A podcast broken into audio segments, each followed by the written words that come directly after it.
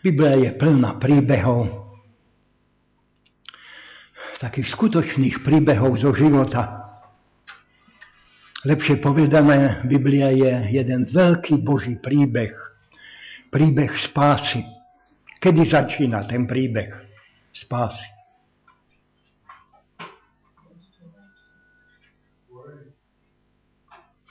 No už v nebi, v tej, hej, tej Božej rade, už tamto začalo a potom po páde človeka do hriechu pokračuje ten príbeh spásy. Ten úžasný bod bol príchod Božieho Syna na túto zem. Áno. A potom zase s vyvrcholením bude jeho druhý príchod. A potom je tu množstvo takých malých ľudských príbehov, ktoré pán Boh zakomponoval do svojho toho veľkého príbehu spásy. A jeden z týchto príbehov je aj tento, o ktorom chcem hovoriť a spolu s vami rozobrať. Bez nejakého dlhého úvodu nás písateľ vováza do príbehu ženy Anny, je to rodinný príbeh plný vášni, vzrušenia, emócií, zápasu, aj slz, ale nakoniec radosti. V prvom rade je to Boží príbeh, lebo aj tento súkromný rodinný príbeh je súčasťou toho Božieho príbehu spásy. Boh si tu pripravuje príchod muža, ktorý sa stane jednou z tých najväčších postav starej zmluvy. Muža, ktorý zohrá veľmi dôležitú úlohu v dejinách Božieho ľudu. Vymodlený Samuel pripravuje pôdu pre vznik Izraelského kráľovstva. Ako to všetko začína? Čím začína Božie dielo? Tu v prvej Samuelovej, nenápadne začína. V malej dedinke, v bezvýznamnej rodine, ktorá žila v pohorí Efraim. Božie začiatky sú často nenápadné. Mnohé veľké veci v dejinách začali nenápadne v skrytosti.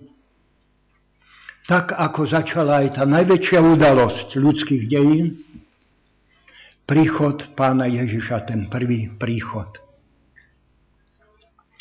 A tento príbeh ukazuje, že tento príbeh nezačína len nenápadne v skrytosti, ale aj v situácii úplnej ľudskej bezmocnosti. Začína tu bolesťou jednej ženy, ktorá nemôže mať deti, Lenže Boh má záľubu začať tam, kde sú všetci na konci. Božie dielo je vždy príbehom ľudskej slabosti na jednej strane a Božej moci na strane druhej. Keď sme my na konci, tak Boh je len na začiatku. Kde my už končíme v bezmocnosti a beznádeji, tam Pán Boh ešte len začína tak ako v prípade tejto ženy Anny. Je to príbeh, možno povedať, v takých troch obrazoch, dejstvách. V tej prvej časti vidíme Anu v jej trápení, v jej bolesti. A v druhej časti ju vidíme pri modlitbe, zvláštnej modlitbe, ešte aj predtým sa modlila o túto záležitosť, predkladala Pánu Bohu, ale teraz je to v tom chráme, tam zvláštna modlitba jej. Ale nás zaujíma aj autor tejto drámy, ktorého nevidieť tu. Je skrytý za tou scénou, za oponou. Kto to je? Sám Pán Boh. Tak pozeráme sa striedavo na tú scénu, aj za scénu pred oponu, aj za oponu. Ale od začiatku. Písateľ tejto knihy nám predstavuje túto izraelskú rodinu, muža menom Elkána a jeho dve ženy, Anu a Peninu. Bigamia, čiže dvojženstvo, nebolo v Izraeli bežné, ale nebolo ani zakázané. Izraelské právo to vtedy dovolovalo, pán Boh jak si toleroval. Muž si bral druhú ženu najmä vtedy, keď s tou druhou nemohol, teda s prvou, keď nemohol mať deti. A to bol prípadAny. Celá tá jej bolesť je vyjadrená tými slovami v druhom verši, ale Anna nemala deti. Byť neplodnou, bezdetnou ženou znamenalo v tej dobe nielen osobné nešťastie, aj spoločenskú hanbu a potupu, psychicky menej cenosť, ale najmä duchovnú bolesť, ba priamo možno povedať tragédiu života. Boh mi odoprel svoje požehnanie. A Aninu bolesť ešte znásobuje prítomnosť peniny, tej druhej Elkánovej ženy, pretože penina je tá žena, ako hovorí Žám 128, ja ako plodný vinič vo vnútri svojho domu. Penina má veľa detí, synov i dcery. A tak pod jednou strechou žijú spolu dve ženy, deň čo deň, rok čo rok. Neplodná vedľa plodnej, bezdetná vedľa mnohodetnej, nešťastná žena vedľa šťastnej matky. Nie je to niekedy aj naša situácia? Že aj dnes prichádzajú do sromaždenia aj dnes vedľa seba sedia v sromaždení bratia alebo sestry utrápení a druhý zase bezstarostní. Jedni plačúci, druhý radujúci sa. Jeden či jedna sa trápi pre svoje deti a druhý sa zase raduje zo svojich detí. Jeden trpí zdravotne, druhý sa teší z dobrého zdravia, možná si ho ani neváži, že a kazí si ho. Bolesť je sama o sebe ťažká. Ale keď stojí bolesť vedľa šťastia toho druhého, tak boli ešte viac. Aj keď sa snažíme prejaviť nejakú tú, že empatiu a sympatiu, ale Navyše penine nestačí to, že ona má deti a Anna nie. Ona využíva každú príležitosť, každé rodinné stolovanie na to, aby strpčila Anie život. Aby sa jej vysmievala, aby ju ponižovala za jej neplodnosť. Pán Boh určil ženu na to, zvlášť po páde, že, aby obvezovala rany aby pomáhala druhým v nešťastí. Ale tu vidíme ženu, ktorá má záľubu v tom, že druhému ranu jatry sype do nej sol. Aj takúto podobu má ľudská zloba, hriech. Kde je bremeno, ťarcha, tam ešte prikladáme. Kde je rana, tam ju ešte jatríme. Keď niekto vedľa nás trpí, aj nám hrozí, že ho ešte viac nejak zdeptáme, ale neprijavíme pochopenie, nevšímame. Namiesto toho, aby sme ho podopreli. Zatiaľ, čo penina jatri Aninu bolesť, tak Elkána, jej muž, sa snaží mierniť bolesť svojej ženy.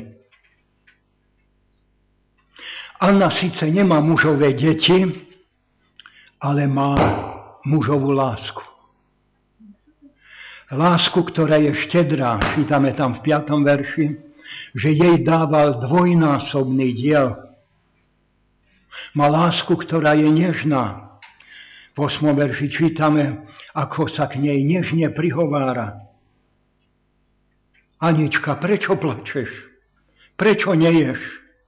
Prečo je smutné tvoje srdce?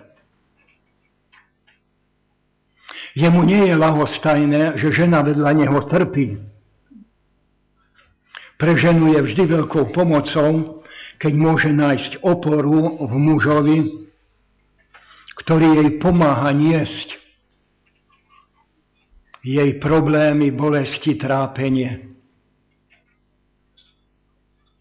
Ale žiaľ, aj medzi veriacimi ženami je dosť takých, ktoré nezakúsili veľa lásky a nežnosti od svojich mužov.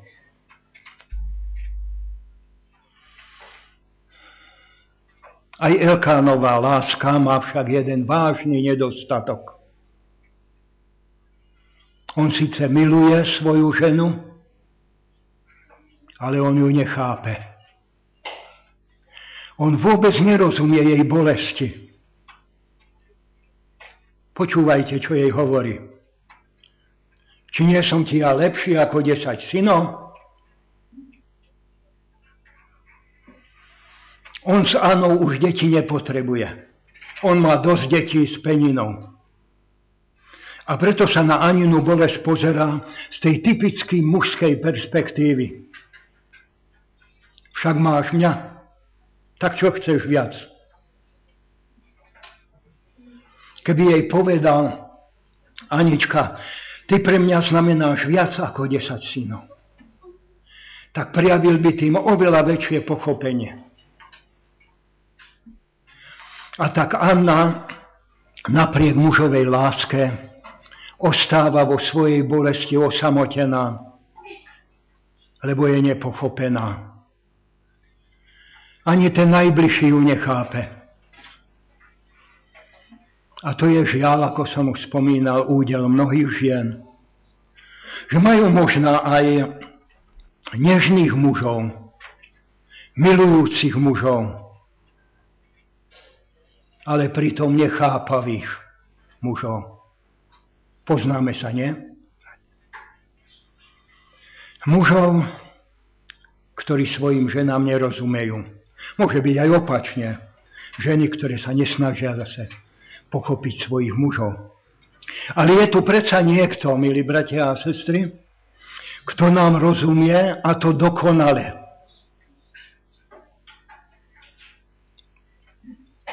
No takže na konci toho prvého dejstva vidíme uplakanú, nepochopenú, utrápenú ženu.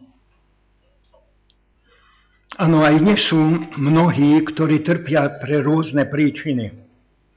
Môže to súvisieť, ako som už spomínal, so zdravím, s ich rodinou, s ich vzťahmi, životným zranením alebo životným sklamaním, pocitom opustenosti.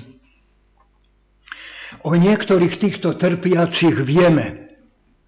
Zveria sa nám, možno si takto uľahčia, a o niektorých vie len Boh. Ak si jedným z nich, jedna z nich, tých ubolených Božích detí, neviem kto, čo prežívate práve, čím prechádzate, ak si jedným z tých ubolených Božích detí, tak nie si sám. Si v spoločenstve trpiacich, do ktorého kedysi patrila aj Anna. A časom možno povedať, že každý z nás patrí do tohoto spoločenstva trpiacich. A do toho patril tiež aj muž bolesti, náš spasiteľ Pán Ježiš Kristus. Ale pozrieme sa aj za oponu. Tam vidíme toho autora, úvodom sme spomínali úvod, autora tejto drámy. A čo o ňom čítame? Vo verši 5. je napísané, že bol to hospodin, ktorý zavrel jej život. A ešte raz sa to opakuje v šestom verši. Hospodin zavrel jej život. Ťažké slova. Veľmi ťažké. Ani na neplodnosť a celá bolesť, ktorá z toho vyplýva, je tu pripísaná Bohu. Boh ako autor aninej bolesti. Ťažké slova. Rád by som vám povedal, že s vašou bolesťou Boh nemá nič spoločné. Isté je aj bolesť, za ktorú nesieme zodpovednosť my sami. Ale tu vidíme, že je bolesť, ktorej autorom je sám Boh. A my sa pýtame, isté aj, sa pýtame prečo. Prečo Boh posiela bolesť aj do nášho života? Vary nie je Boží plán s nami, aby sme boli vždy stále šťastní? Aby sme vždycky boli radosní? Nie. Nie je. Boží plán pre nás teraz je hlavne, aby sme boli pripravení charakterové aby sme boli posvetení. Buďte svetí, hovorí. To, aby sme boli iste aj šťastní, aby sme mali hojnosť že? Tých darov, o ktorých sme hovorili zvlášť aj v úlohe, že? toho ovocia. Nie šťastní na prvom mieste, ale aby sme boli pripravení aj k službe, aj pre Božie kráľovstvo. A bolesť je ten nepríjemný, ale prepotrebný nástroj v Božích rukách, ako dláto a kladivo v rukách sochára, ktorým nás Pán Boh opracúva. Minule bolo tiež v úlohe, že je to taká brúska na drahokam, že? My nerozumieme, prečo Pán Boh posiela do života aj bolesť. Ale jedno je isté, že on ju neposiela preto, že nás nemiluje, ale práve preto, že nás miluje. Že mu na nás záleží. A tak milujúcim Boha k dobrému pomáha všetko to, čo dopúšťa Pán Boh. Milujúci Boh dopúšťa to práve, čo je pre nás dobré. Anna netrpí preto, že ju Pán Boh nemiluje, alebo preto, že ju menej miluje ako peninu. Celé tie roky, čo držal jej život zavretý, ju miloval. A nemiloval ju menej ako tú druhú. To nech nás potešuje. Keď nás Pán Boh necháva aj v utrpení, v problémoch a v skúškach, tak to neznamená, že nás prestal milovať, alebo že nás opustil, že mu na nás nezáleží. No, niekto si možno aj pomyslí, keď nás Pán Boh navštevuje bolesťou a ťažkosťami, práve preto, že nás miluje, nemohol by nás radšej trochu menej milovať, aby tej bolesti bolo trochu menej? Lenže Boh svoje najväčšie požehnanie spojil s bolesťou a utrpením. Dôkazom toho je aj Kristov kríž. To najhodnotnejšie a najpožehnanejšie, to najvzácnejšie v živote človeka sa vždy rodí v bolesti. Pán nás vyzýva, vezmi svoj kríž a nasleduj ma.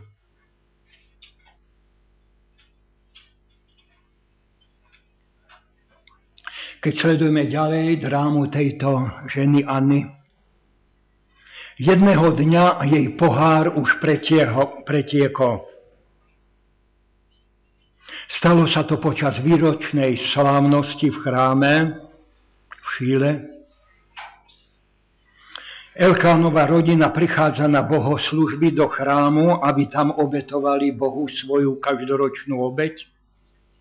A súčasťou tejto slávnosti bolo aj rodinné stolovanie. Penina sedí pri stole, obklopená svojimi deťmi, šťastná. A Anna? Anna sedí sama tak ako už celé roky predtým. Penina si ešte ani teraz neodpustí štiplavé, zraňujúce poznámky na adresu Anny. Ešte aj v prítomnosti milostivého Boha, aj počas pobožnosti, v priestoroch Božieho domu, sa človek vie chovať nemilosrdne voči svojmu bližnému.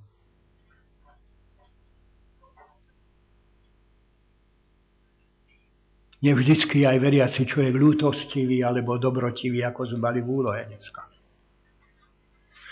A Anna už ďalej nevládze. Doteraz si uľavovala v bolesti plačom, ale aj plač môže byť len sebalútosťou, možná psychicky, že slzy trošku uľavia človeku, ale to bolesť nerieši, sebalútosť, ešte prehlbuje. Riešenie začína až vtedy, keď svoju bolesť prinesieme Bohu. A to práve Anna robí. Uteká od stola, uteká od svojej sokyne, ktorá ju trápi, uteká aj od svojho muža, ktorý ju síce miluje, ale ju nechápe a utieka sa k tomu jedinému, ktorý nielen miluje, ale ktorý aj dokonale rozumie jej aj nám, hospodinovi. Anna vo svojej modlitbe oslovuje ho ako hospodina zástupov. Tu je Boh, ktorému patria nespočítateľné zástupy nebeských bytostí anielov. Tu je Boh, ktorému patria aj zástupy jeho ľudu tu na zemi. Ján vidím tie zástupy tam nespočítateľné. Na sklenom mori potom. Ale je tento Boh zástupov aj Bohom jednotlivcom? Nestratím sa ja Bohu so svojou bolesťou, so svojim trápením v tom veľkom zástupe? Nie, nestratím sa. Ani na modlitba je založená práve na tomto presvedčení, že Boh zástupov je aj Bohom jednotlivcov. Že ten, ktorý velí obrovským zástupom svojich služobníkov, udržuje vesmír, dráhy nesčitateľných hviezd pečuje a počuje aj volanie jednej ubolenej, bezvýznamnej ženy. Počuje moje aj tvoje volanie. Čítame tam, že bola rozžialenej duše. Čo má robiť Božie dieťa vtedy, keď je rozžialenej duše? On, Anna hovorí veľkňazovi, ktorý ju pozoruje, hovorí mu, čo robí. Ja vylievam svoju dušu pred hospodinom. Aj keď ani on ju nechápe. Dokonca ju považuje za opilu. To asi bola situácia vtedajšieho izraelského ľudu, že do chrámu prichádzali aj opití mužovia a dokonca aj ženy, tak aj Annu považuje za opitu. Ja vylievam pred hospodinom svoju dušu. My máme Boha, ktorý nám to dovolí a ktorý nás k tomu priamo vyzýva V žalme čítame, vylievajte pred ním svoje srdce. Anna sa nemodlí nahlas, modlí sa potichu, len ústa, len pery sa jej pohybujú. Nečítame, že by bola takto nejak tvárou na zem, aby, že by klačala tam v chráme, ani že by vspínala hore ruky Pánu Bohu, keď k nemu volá, len jej pery sa pohybujú. Ústa. A modlí sa v srdci, ale zo srdca. Čím je naplnené jej srdce? No tým sú naplnené aj jej ústa. V závere 16. verša sa hovorí, z mnohého svojho úpenia, z veľkého svojho zármutku a žialu som až doteraz hovorila. Áno, to je tá sloboda, to je tá prednosť, ktorú máme ako Božie deti na modlitbe.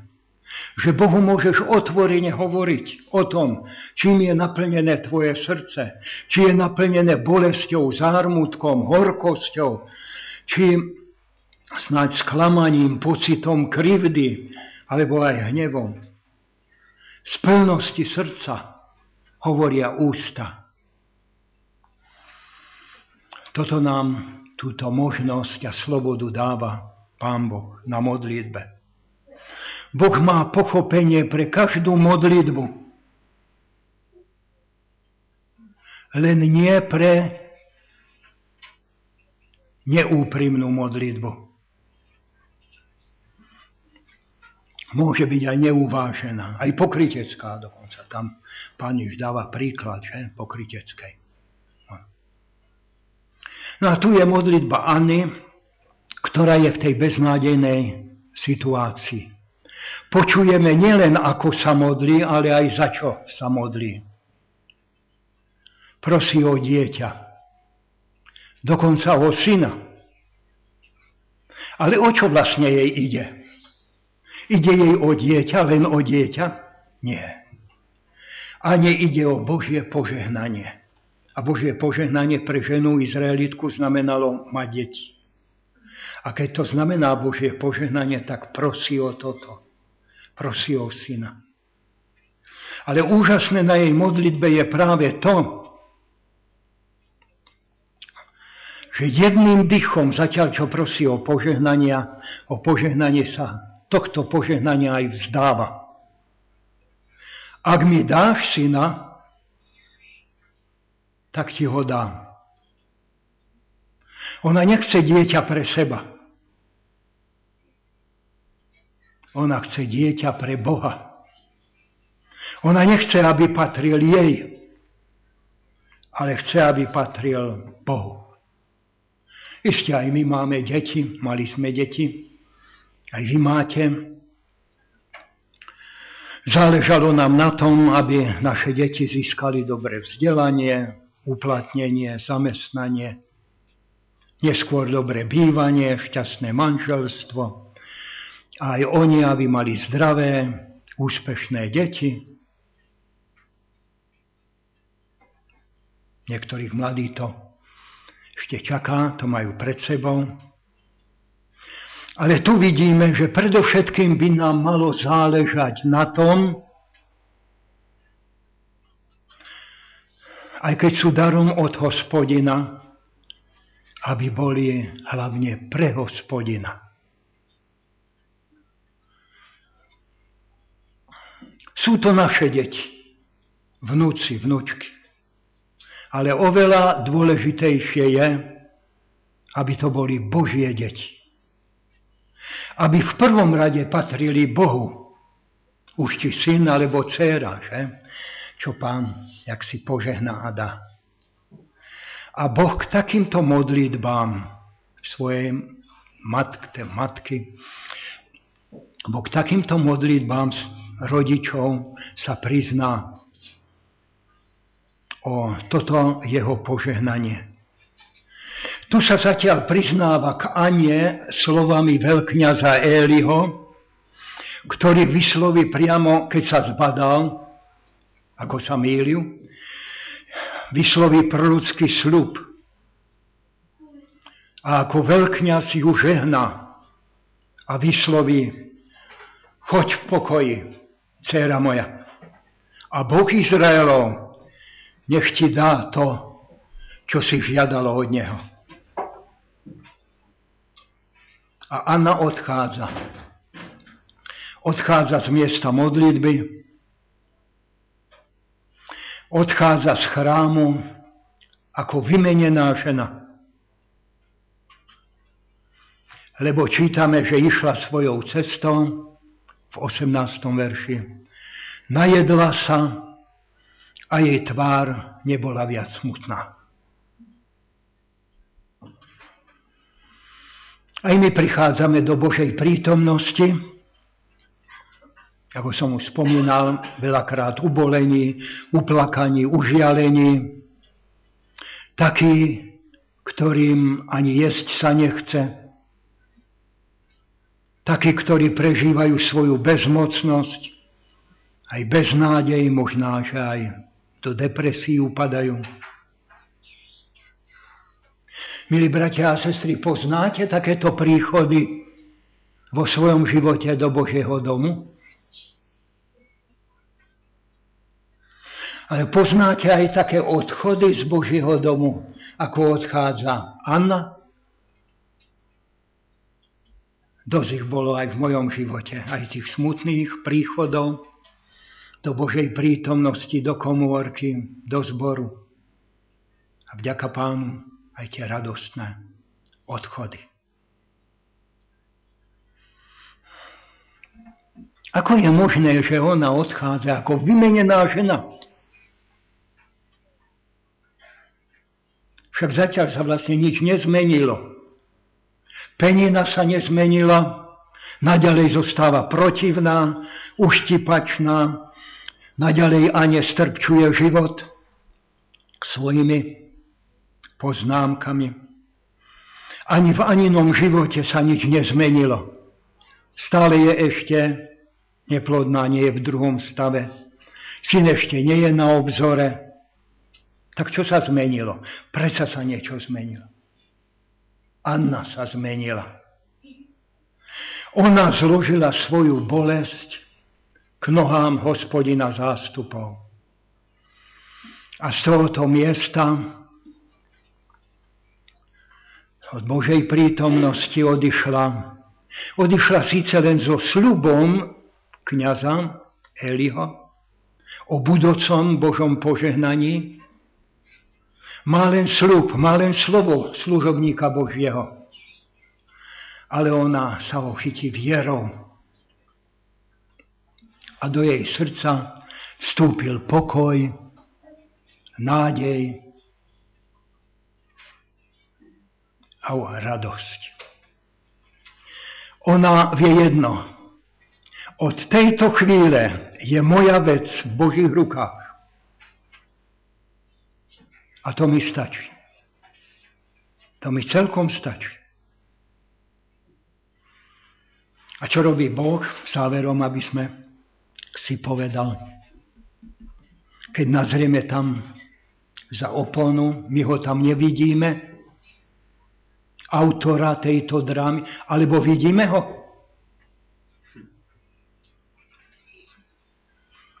Akú úlohu tam zohráva Boh v tom modlitebnom zápase človeka, aktívnu alebo pasívnu. Alebo ináč, keby sme sa spýtali, z ktorej strany vychádza tá iniciatíva pri modlitbe? Zo strany človeka alebo zo strany Boha?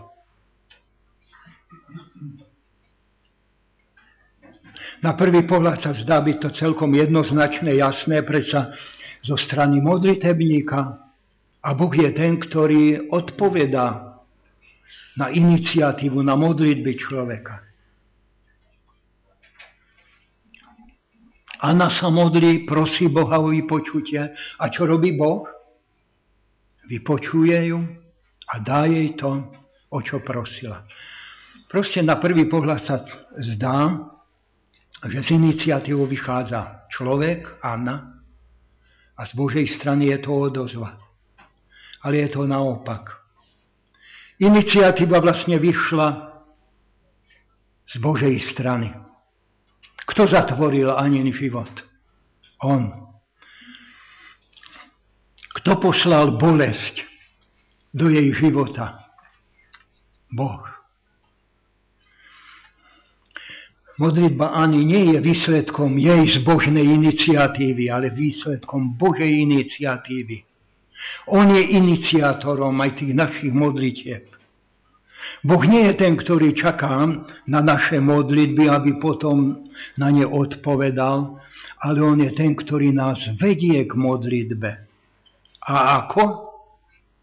No práve tak, že ako u Ani, že pošle aj do nášho života bolesť, stratu. Nie preto, aby nás trápil. Nie, nie. Ale preto, aby nás priviedol na kolena a tak naše modlitby väčšinou sa stávajú volaním človeka, ktorý sa dostal pod určitý tlak. A ten tlak má pôvod v Bohu. Pozrite sa dozadu na svoj život, na svoje modlitby. Nie je to tak, že väčšina tých našich najvrúcnejších a najnaliehavejších modlitieb, že tie boli vlastne len odozvou na určitú situáciu, ktorú sme prežívali, na to, čo dopustil Pán Boh v našom živote. Alebo to mohlo byť aj nielen to smutné, ale aj to radostné že sme potom chválili pána tak, oslavovali. Áno, tak modlitba človeka býva väčšinou odozvou na tú Božiu iniciatívu, čo Boh koná v našom živote.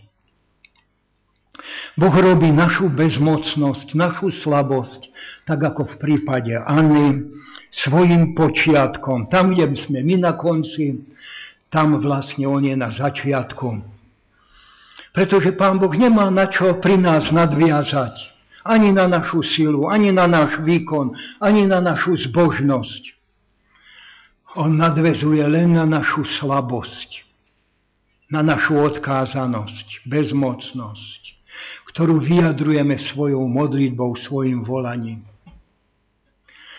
Milý brat, milá sestra, vylievaj pred hospodinom svoje srdce. Zlož svoju bolesť k jeho nohám a čakaj od neho riešenie.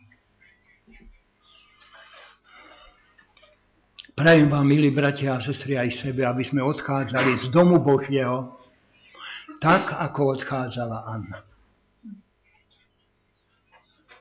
Naplnená dôverou, naplnená vďačnosťou, naplnená radosťou. V tom vedomí, odteraz je moja vec v rukách Božích. A to mi stačí. To mi stačí. To vedomie dáva človeku pokoj, dáva človeku silu, dáva človeku radosť v životu. to môžeme odchádzať z domu Božieho, z komórky, naplnení vďačnosťou, radosťou ako ona. Išla svojou cestou, a nebola viacej smutná. Z celého srdca toto prajem, ako živú skúsenosť života aj vám, aj sebe. Pán na mne nech je milostivý. Amen.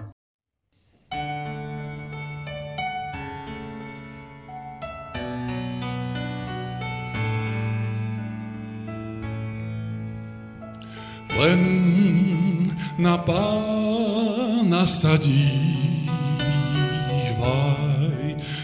na tvár jeho láskavú hľať. Všetky čierne mráky sa rozplynú, Tvojim svetlom on stane sa rád.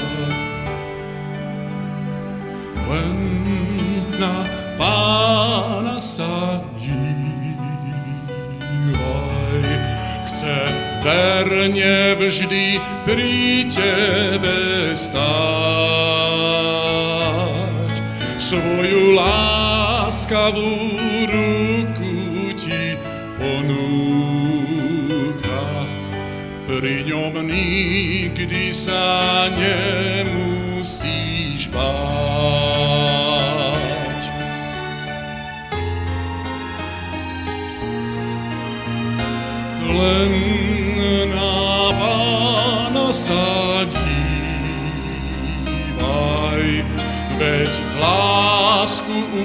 Dokázal nám.